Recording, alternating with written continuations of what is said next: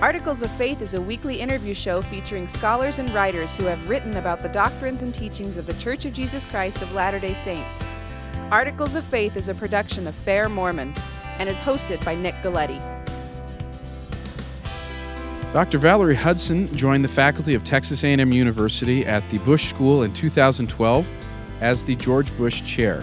He is considered an expert on international security and foreign policy analysis she received her PhD in political science at The Ohio State University.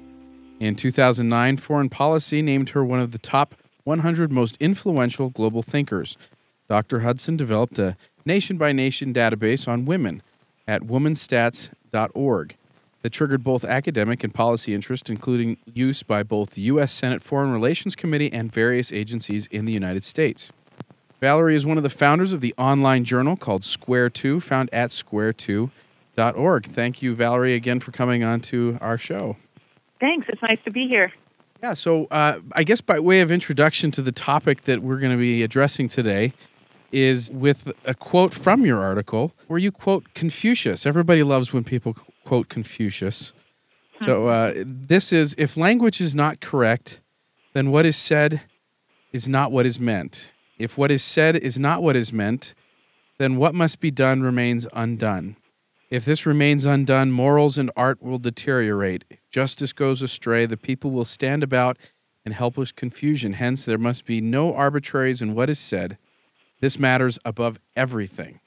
So, with that being said, and in order to talk about your article, why don't you kind of introduce how what that art, that quote means to the topic, and, and I guess what what was Ralph Hancock's essay in uh, on Patheos that you're also kind of responding to?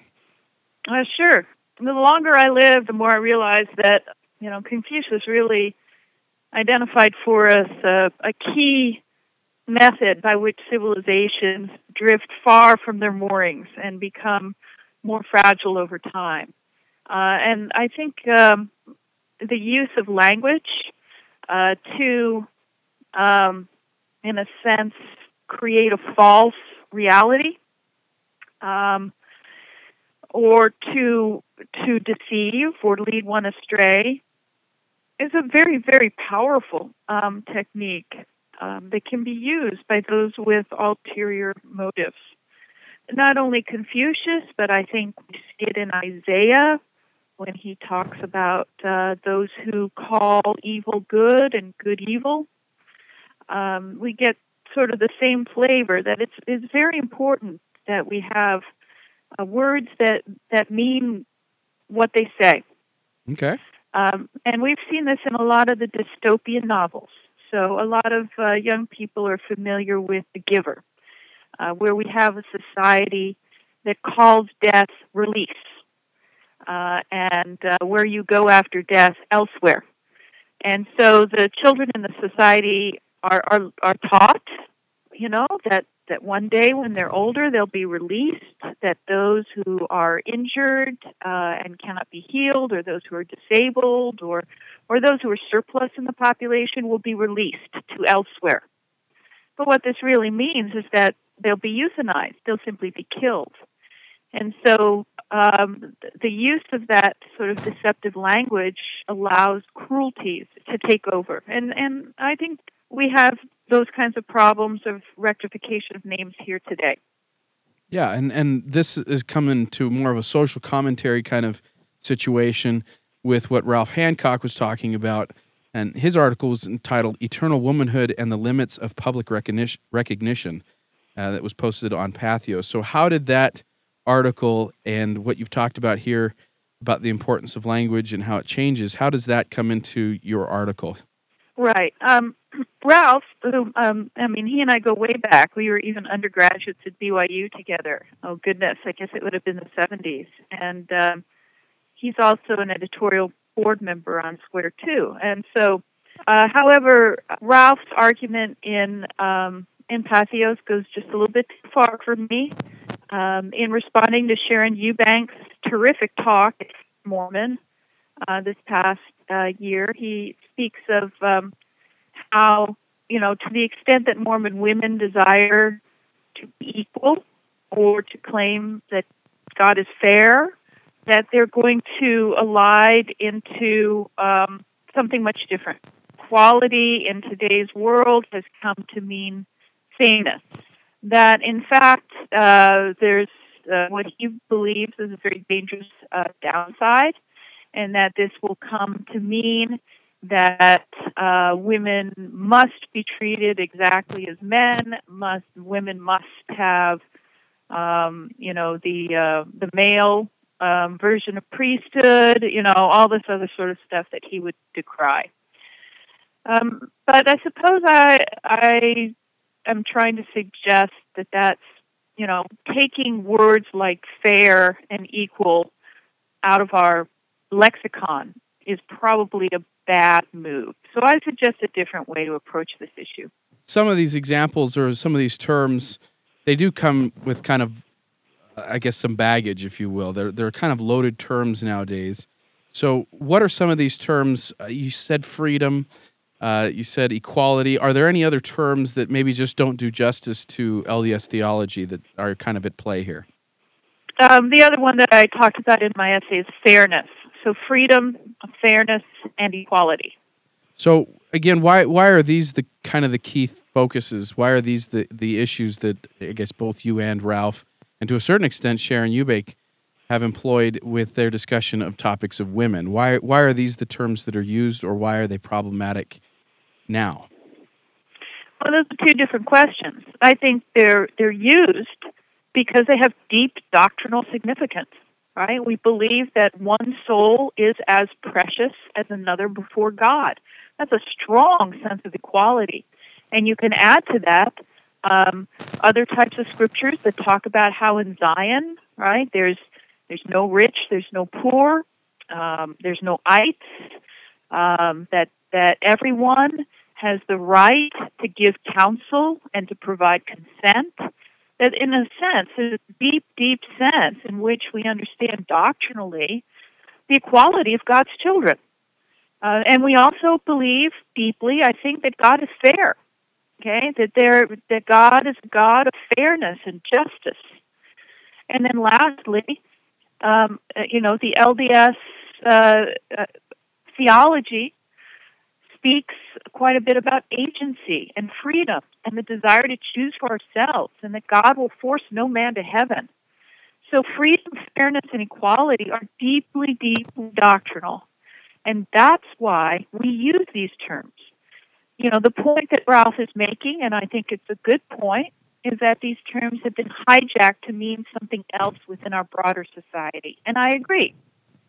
But Ralph's course of action would be I, I imagine, he seems to imply the course of action would be to not use those terms. Um, at, at all. Just uh, yeah. wipe them away. just not use them at all. Whereas I think a better course of action is to hijack them back and make very plain what we mean by freedom and fairness and equality. And I think at actually one point in your article, you expressed some interest perhaps jokingly, but you expressed some interest in making a wiki dictionary of new terms created by women about experiences that are exclusively what we would call feminine experiences. I, I, guess I'm curious with the passion that you seem to have about this and with what Confucius says that there's nothing else that matters more. Why is that not happening? Why are we not moving forward with something oh. like that? well, I'm glad you asked that question because um, you know, I, I think deep down inside, I'm not joking about this at all. Um, I think that one of the most important ways that we're we are going to realize that vision of men and women being sincerely equal partners is that um, the language, which has been, you know, pretty much developed in a male-dominated society, is going to need to make room for the experiences uh, for the words, for the concepts that would come from a female led existence. So if anyone wants to join me in that project, let me know. I mean, it's too daunting to consider just as a solo woman, but yeah. if, if others want to be involved, then I say let's let's start to, to create those words uh, for what for what we know and have not been able to express. Yeah. Now, you're going to have to help me with this. I, I assume it's a little piece of Latin, but a, a, good portion of your article talks about this in argumentado piece. I, you see, I didn't. Even, I can't even say it. You know what I'm talking about. Yeah, well, I don't know. I don't know Latin either, but my best shot would be in argumentado pietatis, which uh, it means in the context of righteousness. Okay, so what? How does that fit into? Because again, we're talking about the use of language here, and now you've thrown in Latin, which just makes me all confused. So, so how well, does we that can certainly in? abbreviate it as IAP or something like There that, you go. some sort of shorthand, so that we know uh, what we're referring to. But um, in in trying to hijack these terms back, right, in being unwilling to cede the ground and say, okay, we're going to banish freedom, fairness, and equality from our vocabulary as LDS persons, you know, how is it that we're going to indicate, you know, what we feel are the proper definitions of freedom and fairness and equality. So uh, I use this term as just a device, and I, I'm not asking anyone to pick the device up, but I think that there, there must be some way that we signal that the term freedom that we're using means freedom in a particular context. So let's take freedom first. Um, you know, we know doctrinally, um, it says it right there in the D&C. I, the Lord God, make you free. Therefore, you are free indeed. Okay, so we know that God wants us to be free. But God's definition of freedom is a little bit different from our society's definition of freedom, right? Yes. um, which is that the opposite of freedom is sin. That uh, the Lord goes on to say, "Abide ye in the liberty with wherewith ye are made free. Entangle not yourselves in sin." Okay, so um, if we engage in sin, if we if we choose unrighteousness, then we've actually destroyed our own freedom. Okay, so when people say, you know, uh, use the term freedom to mean I get to do whatever I want because I'm a free being. Well, in one sense, that's true.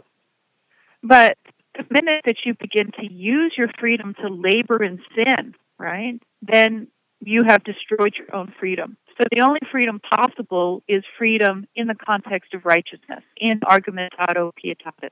You can do the same with the other terms as well, right? We can do it with fairness right? We we know absolutely that God is no respecter of persons. We know that there's a way to save not just the living but also the dead, and that those who died before the age of accountability, okay, uh, don't even need baptism because they cannot repent. I mean, we we know that God is a fair God, but what we don't understand is that God is fair in the context of righteousness assuming that you are righteous, right, then then you are are treated absolutely on an equivalent level with everyone else. But when you fall from righteousness, right, I think we we have to understand that God is also just. And so if you do not get promised blessings because you've used your freedom to choose sin, that's not unfair. It's not unfair. And lastly, equality. Uh, our doctrine is shot through with equality. I love uh, the parable that Jesus gave. What man among you, having twelve sons, and is no respecter of them, and they serve him obediently? And he saith unto the one, Be thou clothed in robes, and sit thou here. And to the other, Be thou clothed in rags, and sit thou there. And looketh upon his sons, and say, I am just. Right? Again, what's interesting about this parable is the context the Lord is providing. Right? They serve him obediently. All his sons served him obediently. So there is no justification for treating one better than the other. But when you take that context out, right, then there are going to be differences in treatment. Right? So those who have not served him, those who have chosen unrighteousness, are not going to receive all the blessings and uh, and the authorities and the responsibilities of those that have have shown have chosen righteousness. And uh, that that that all sounds great within the context of of Mormonism, Mormon theology, and things like that. At some point, you say we have to reclaim these definitions as our own, and I think that that's wonderful within the context of our own of, of our own communications with other members of the church. However, in perhaps more scholarly academic circles, how then do you suggest that we reclaim these things with people that are clearly uh, in, in, a difference of opinion on the, these definitions? How do we have a discourse and communication with non members or even academics on these, these key issues? Oh, I think we already do. And, and um, we already, uh, I mean, think of the Sharon Eubank talk that, that Ralph was commenting on. Sharon Eubank openly used the term equality, that men and women are equal to one another. Okay? Where, where I think the danger is, is that we ourselves will forget what we mean by those terms. And okay. we will take the definitions from the world. And I think that's what Ralph is most concerned about. And so my response is well, we can make sure that we point out what it is we mean among our own people. If, uh, you know, the, the second thing is what about the rest of the world?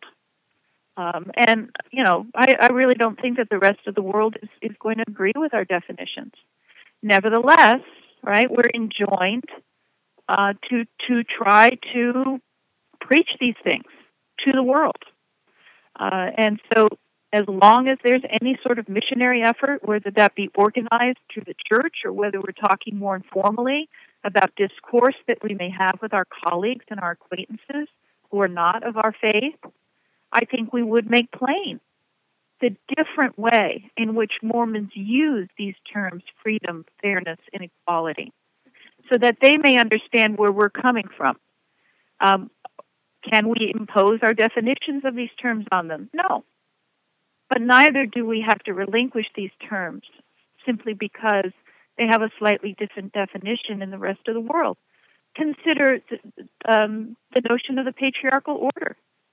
You know, we don't stop using the term patriarchal order because patriarchy in, in the fallen world means men rule over women. That's not what the patriarchal order means.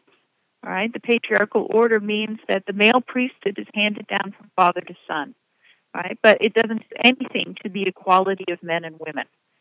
So we constantly have to explain that to our young men and women so they don't get the wrong idea. I think we can continue to do the same with terms such as freedom, fairness, and equality. We don't have to throw in the towel on this. These terms are way too important to give up. So, so your your feeling is that we, and I guess to a certain extent, Ralph's is that we we do run the risk of being perhaps misquoted or misunderstood because of these change in definitions. But your position is that's okay. We should still own them, and and that that's that's how we keep our doctrine intact is by maintaining these very important words that do define and capture the theology that that we ascribe to. That's precisely right, Nick. That's precisely right. The onus is on us to make sure that we're clarifying what we mean but we're not obligated to give up these deeply important and doctrinal uh, concepts. Excellent. Okay, well, we are going to definitely post a link to your article. Uh, the article, of course, is at square2.org, and we will have a posting of that in correspondence with this episode at blog.fairmormon.org. How is Square 2 going? Is it uh, bigger than you thought it would be? Is is it exactly where you thought it would be? And uh, we're very pleased. Um, we gain readership with uh, every issue, and um, we see uh, links to Square Two articles from other places in the Bloggernacle. We've never aspired to really go gung ho because there, you know, there's no paid positions here. This is right. all volunteer. Uh, and so, you know, if we were to become too big, we'd probably be overwhelmed and, and not be able to handle the task of getting these issues out.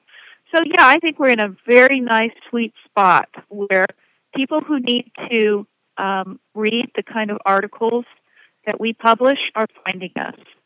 Um, but we, you know, we don't have to be out in, in front of uh, you know compete for some sort of spotlight. We don't need to do that but we uh, our, our readers number in the tens of thousands per issue.